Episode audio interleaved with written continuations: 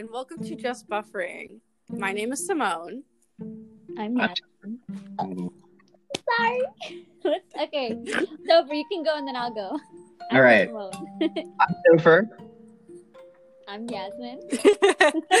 and today um, we're going to be talking about our K through 12 experiences and how that informs how we want to teach in the future as our education students, um, what the suburbs taught us, and how we might want to leave it or take it, and accessibility and materiality in the classroom.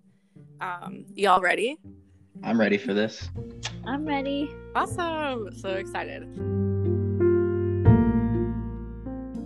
Okay. So I guess a good first question to start with um, is what was your education like and um, how does that inform you today? And either one of you can start. Um, Yasmin, you want to go first? Um, sure. So I grew up in what I just called a transitional suburb, which is like right in between like the city borders and the actual suburbs.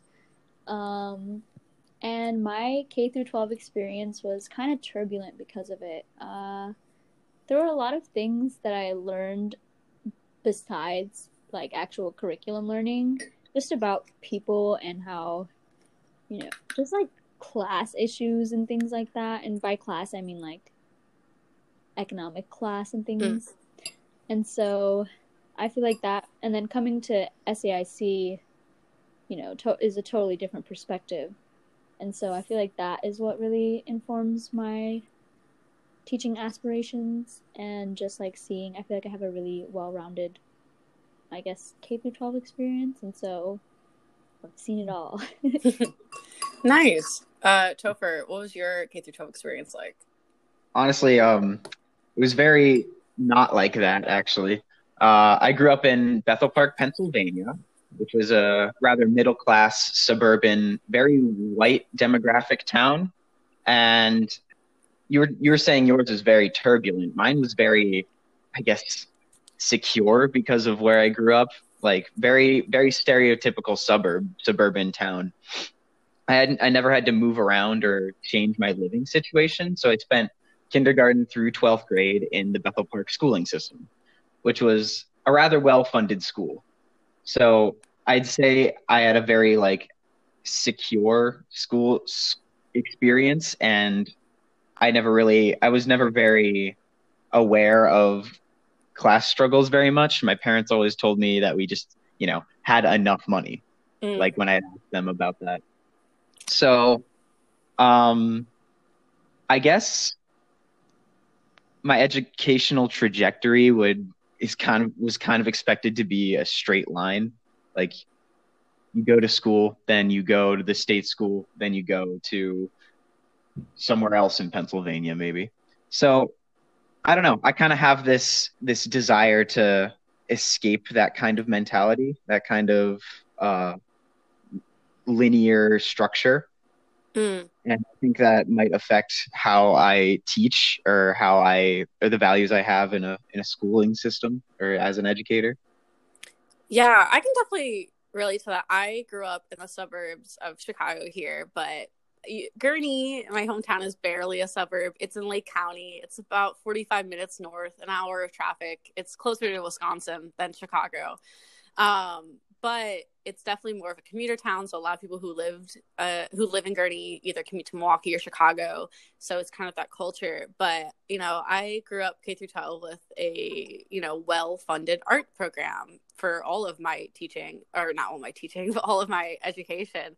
Um, I was able to get supplies. I was encouraged. Um, definitely not turbulent, like Yasmin was saying, but something that I've been thinking a lot about like my suburban education and uh, you know having these supplies is accessibility um, which I know Yasmin you want to talk about and we all got some opinions on um, but I've been thinking a lot about what materials I was allowed to play with but also what materials um, I could buy for myself or that the school just had that either was on campus and was something that I could always go back to or was something that I really couldn't take outside of the classroom um, Yasmin, what do you think about like accessibility in classes?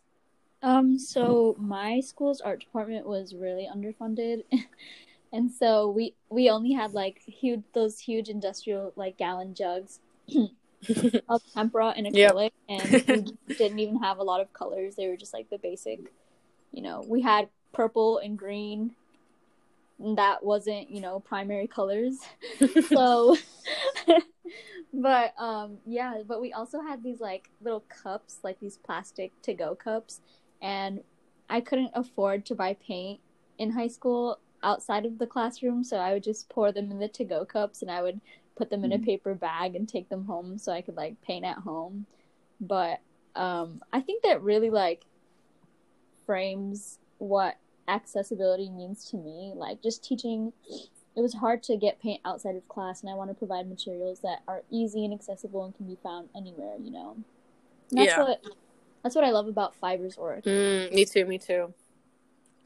Yeah, I if I can add on to that, I'd I'd really like to um have students think that more things could be art because like fitting into that linear structure like when i was in my art classes it was very much just like painting drawing sculpting clay uh like the classic forms of art and i'd really like to broaden people's definitions of that and have art be more than just painting and drawing and sculpting because it, it definitely it definitely is like I was talking about woodworking earlier. Yeah, no, I 100% agree. And I think, you know, part of the reason I came to SAIC is because it's an interdisciplinary school. And, you know, whether or not it truly fulfills that title, um, that's something I know I want to bring into the classroom, especially with fibers, because yeah. Fibers can be sculptural, it can be painterly, it can be performative, it can encompass so many different things that I feel like sometimes classrooms struggle to put into one media. Mm-hmm. Um, or they feel like, oh, you can only do sculpture and ceramics, you can only do painting and painting, um, mm-hmm. which I think we all don't see as true. I think we all understand that like art is so much more flexible. Um, but yeah, do you have any other thoughts uh, before we uh, close up? I would just say um, that I think we all agree that our high school experiences were kind of monotonous in the like trajectory, or, like you know, there wasn't really any ups and downs. I mean, mine was turbulent just because of my high school, but I mean, everything that I learned in there was pretty like flatlined and you know really boring.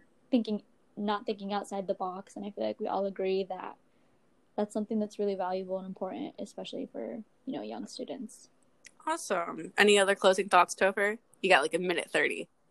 Oh, I think, uh, yeah, pretty much just. I think we have the power to really. Wow, that sounds so corny. Like we have the power to change minds, but I think we really do. Like we have the power to like make people think differently and really see the world like differently. I guess inject good turbulence mm. and not like, not like the kind of turbulence Yasmin was talking about. We can we can really shake things up.